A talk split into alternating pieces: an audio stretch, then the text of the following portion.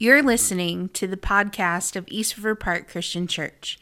If you'd like to find out more information about the church or donate to this ministry, please visit us at eastriverpark.church.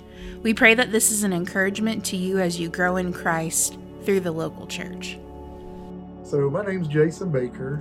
Um, if you're watching this video, there's a reason I was scheduled to preach for this Sunday and I had knee surgery on Monday, and my recovery time is taking a little longer than planned.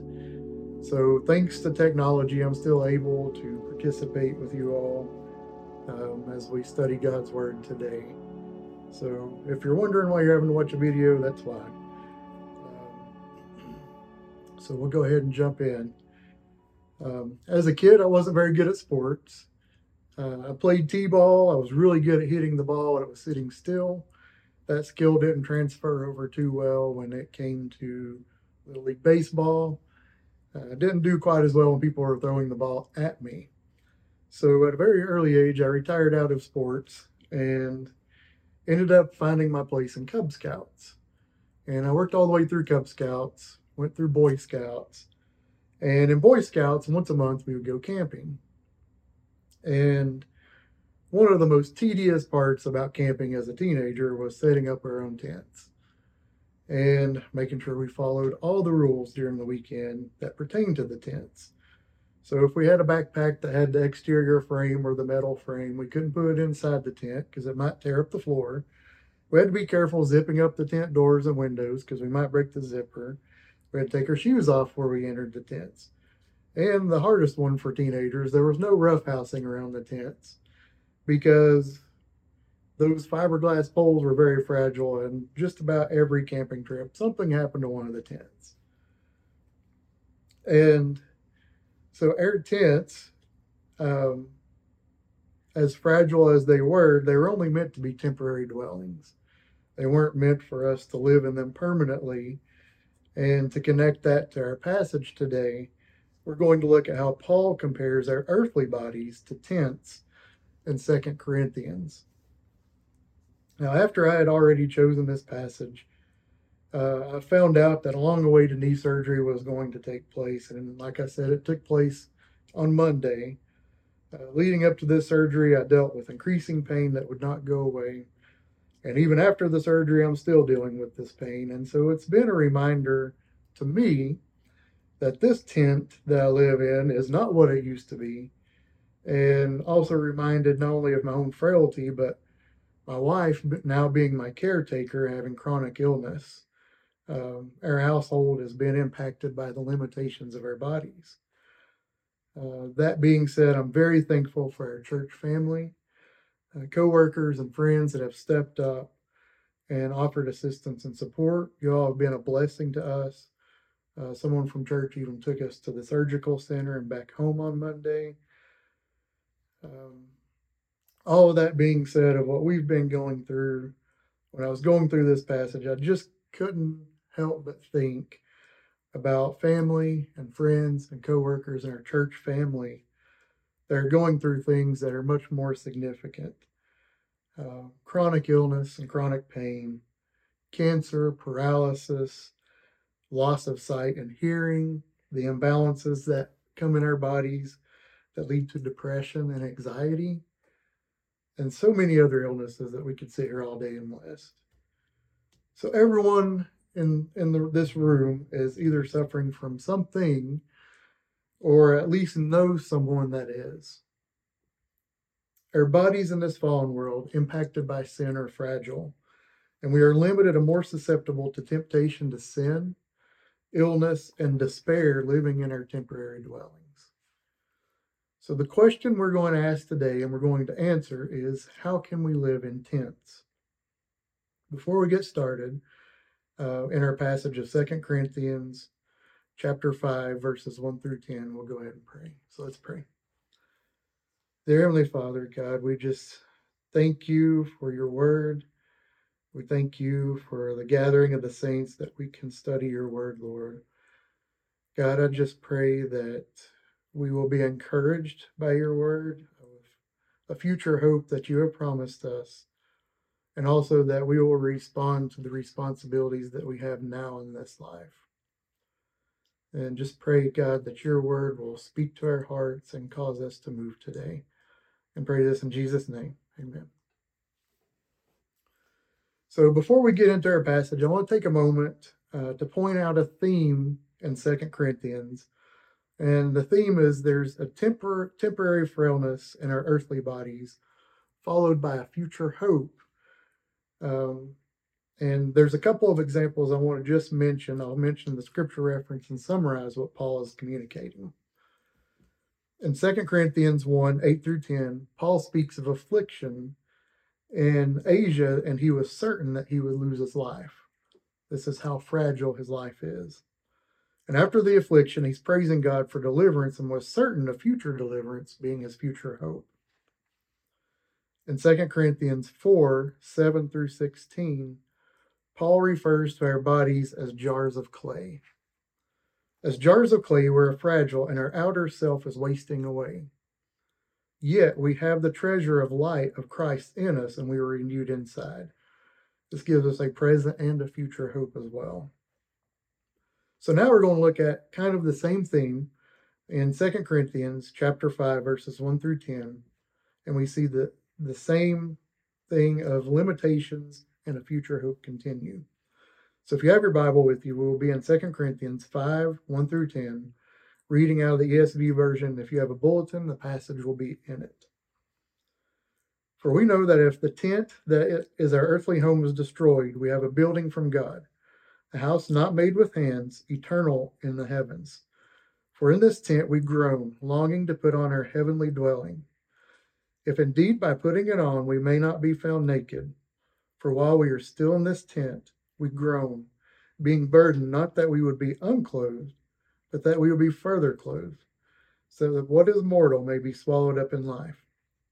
He who has prepared us for this very thing is God, who has given us the Spirit as a guarantee.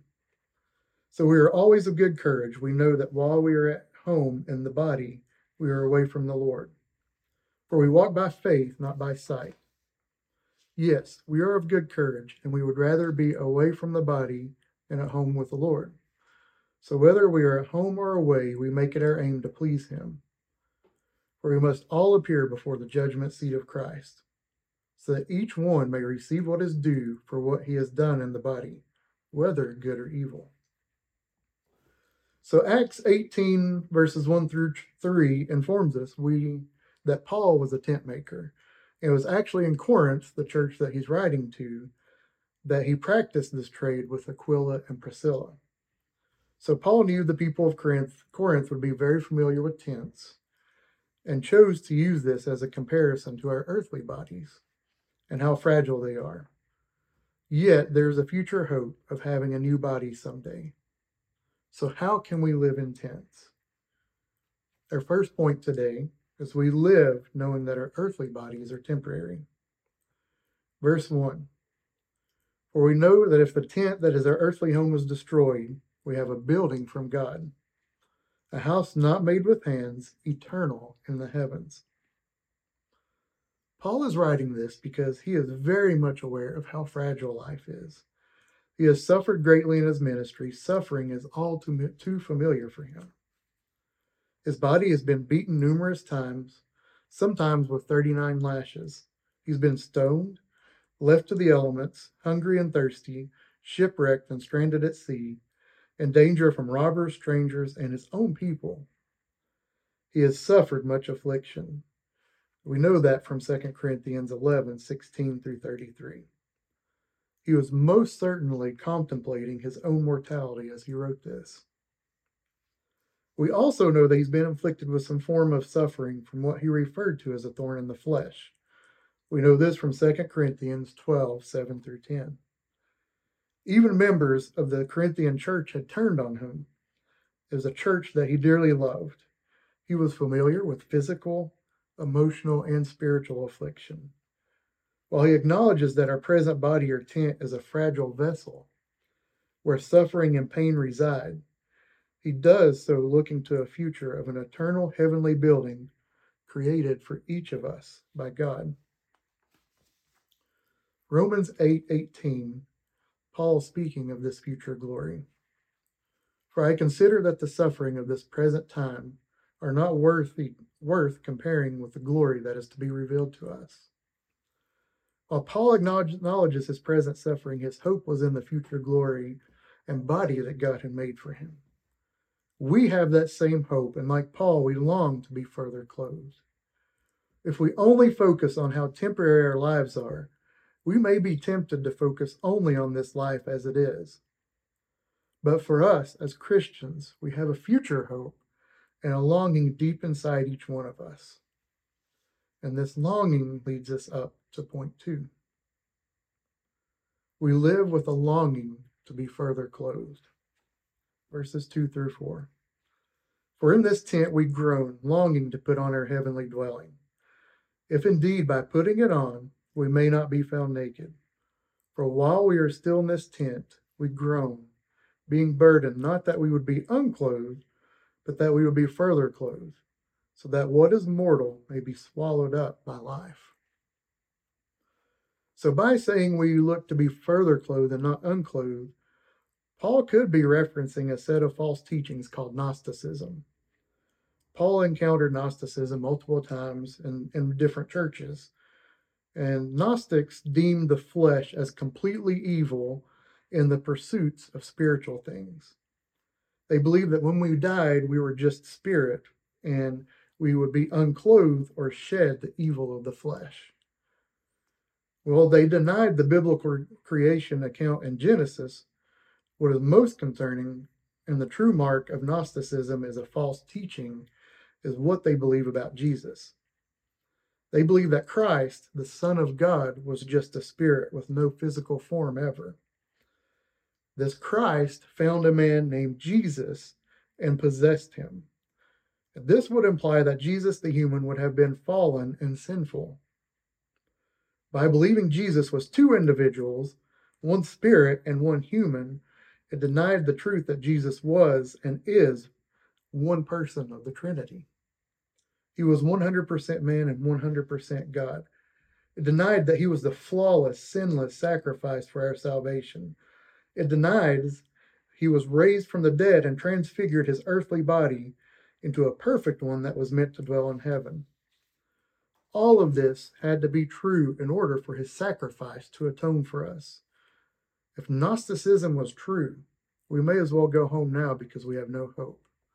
But praise God, it's false. So let's see what the Bible says about the claims that Gnosticism had.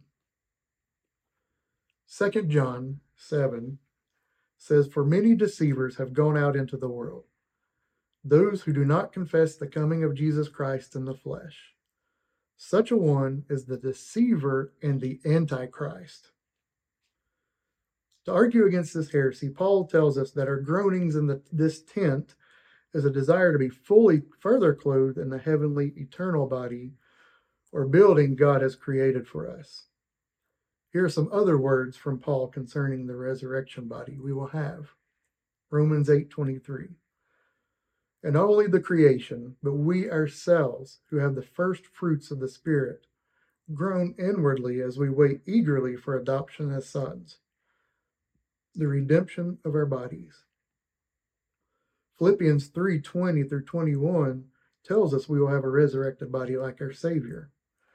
It says, But our citizenship is in heaven, and from it we await a Savior, the Lord Jesus Christ, who will transform our lowly body to be like his glorious body, by the power that enables him to even to subject all things to himself. Not only will our bodies be redeemed, but our bodies will also be free of illness free of sin and the effects of sin.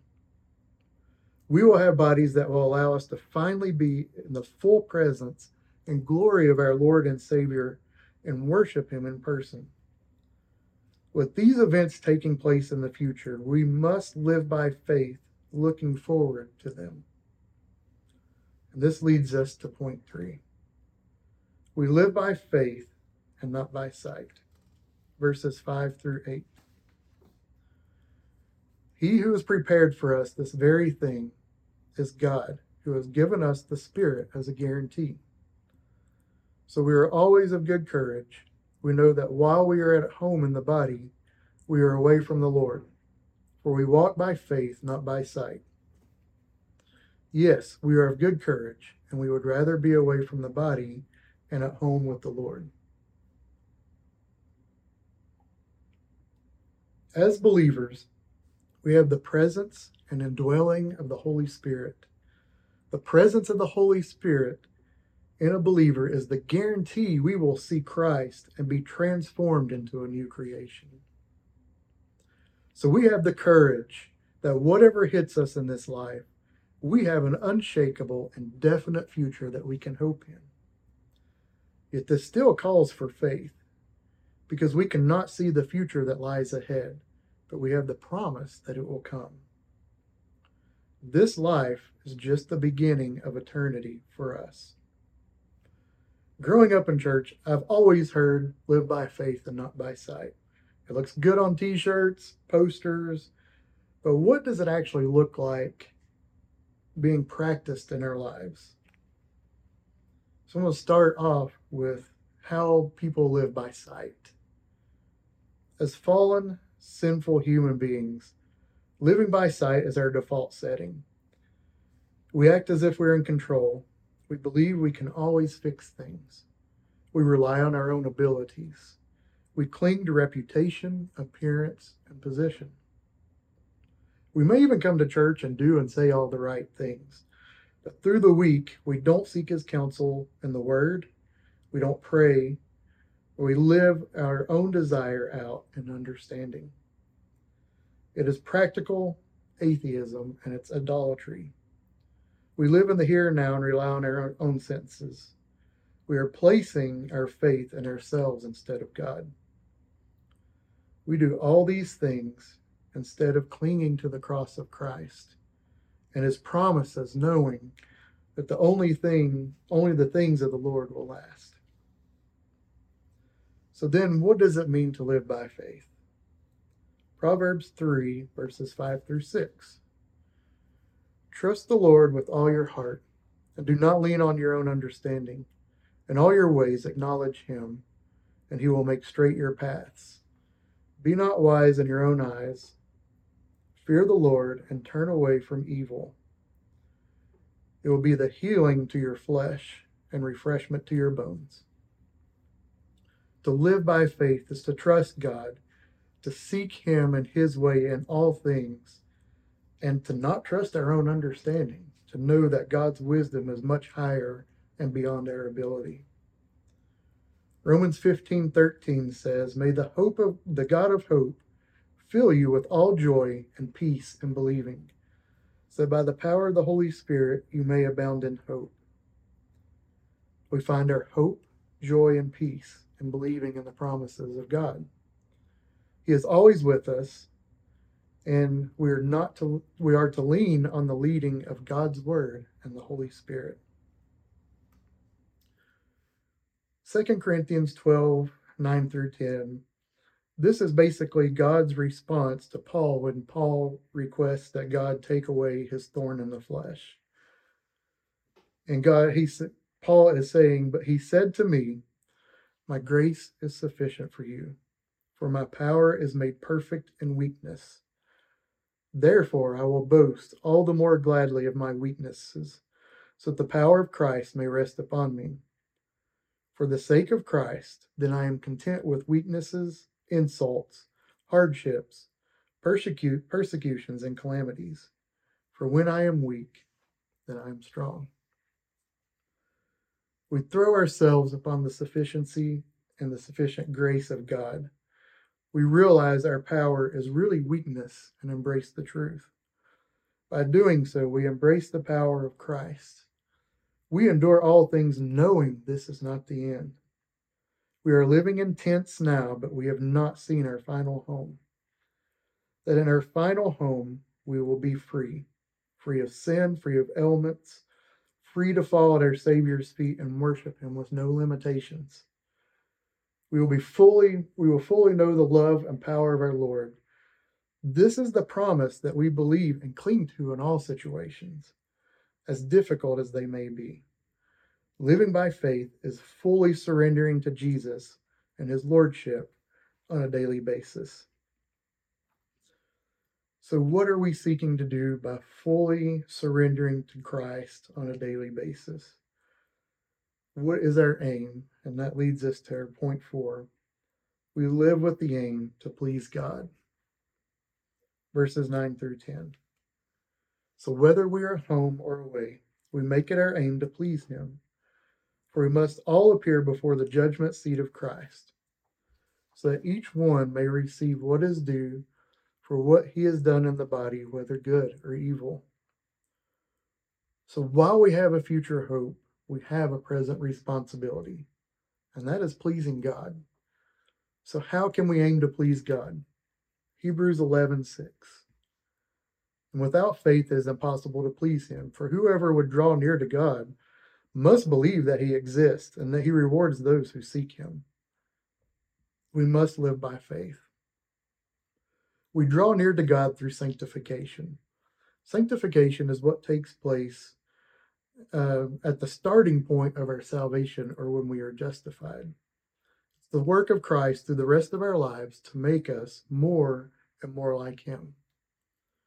It also means that God has set us aside for His purpose. If we are not being sanctified or growing to be more like our Savior, then we've not been justified to begin with. Genuine faith will always produce works in the life of a believer. James 1 22 through 25. But be doers of the word and not hearers only, deceiving yourselves. For if anyone is a hearer of the word and not a doer, he is like a man who looks intently at his natural face in the mirror. For if he looks at himself and goes away and at once forgets what he was like, but the one who looks into the perfect law, the law of liberty, and perseveres, being no hearer who forgets, but a doer who acts, he will be blessed in his doing. As just stated, faith will produce works in the life of a believer. We are to look into God's word and obey. Actively obeying God's word will bring about honor to God. And as Hebrews 11:6 said, he will reward those who seek him. Someday, we will all stand before God for judgment. For the believer, this is what Paul is referring to as the judgment seat of Christ. Revelation 20, 11 through 15. Then I saw a great white throne and him who was seated on it. From his presence, earth and sky fled away, and no place was found for them. And I saw the dead, great and small, standing before the throne, and books were opened. Another book was opened, which is the book of life. And the dead were judged by what was written in the book, according to what they had done. And the sea gave up the dead who were in it.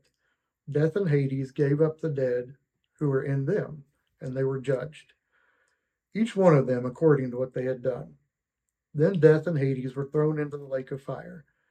This is the second death, the lake of fire. And if anyone's name was not found written in the book of life, he was thrown into the lake of fire. There is a great white throne judgment. In this passage, there are other books mentioned, and then there's the book of life. The book of life is based on if we have been saved by Jesus Christ. If our name's in the book of life, that determines our ultimate destination. His righteousness is all that is the all that we can claim, and the only way our names will be written in this book. It's through his blood that we are saved. But there are other books that are records of our works for the judgment seat of Christ that Paul mentions. It's for the believers, and each believer's work will be brought forth and weighed by Jesus. The judgment seat of Christ is not for our salvation, that's already been determined. This is determined the rewards that we will get for the works that we did on earth. And the Bible mentions that there are crowns that will be given as rewards for us. In the form of these rewards, someday we will literally be able to lay down all that we have done for Jesus in this life at his feet. How we live to please God in this life will equip us to please God in heaven. I would encourage you to look up Joni Eareckson Tada if you're not familiar with who she is. At 17 years old, she became a paraplegic from a diving accident. Uh, she's now 73 years old. She's been paralyzed for over 50 years. In an interview, she was asked about heaven, and this is what she had to say. This is the only time in history when I get to fight for God. This is the only part of my eternal story when I'm actually in the battle. Once I die, I'll be in celebration mode in a glorified body in a whole different set of circumstances. But this is my limited window of opportunity, and I'm going to fight the good fight for all that I'm worth. This leads us to our main point today. So, how can we live in tents? We live in tents with hopeful anticipation and faithful service to our Savior. Let's pray. Dear Heavenly Father, God, we come to you and thank you that you have given us so much hope all through your word of a future that we can't see now, and sometimes it may seem difficult to hope in. But we have your word over and over again that you have this promised for us that the suffering will end, that someday we will be made whole and we will get to dwell with you uh, in your perfect presence, Lord. So, God, I would just thank you for this promise and just thank you for salvation itself that makes all of this possible. And just pray this in Jesus' name. Amen.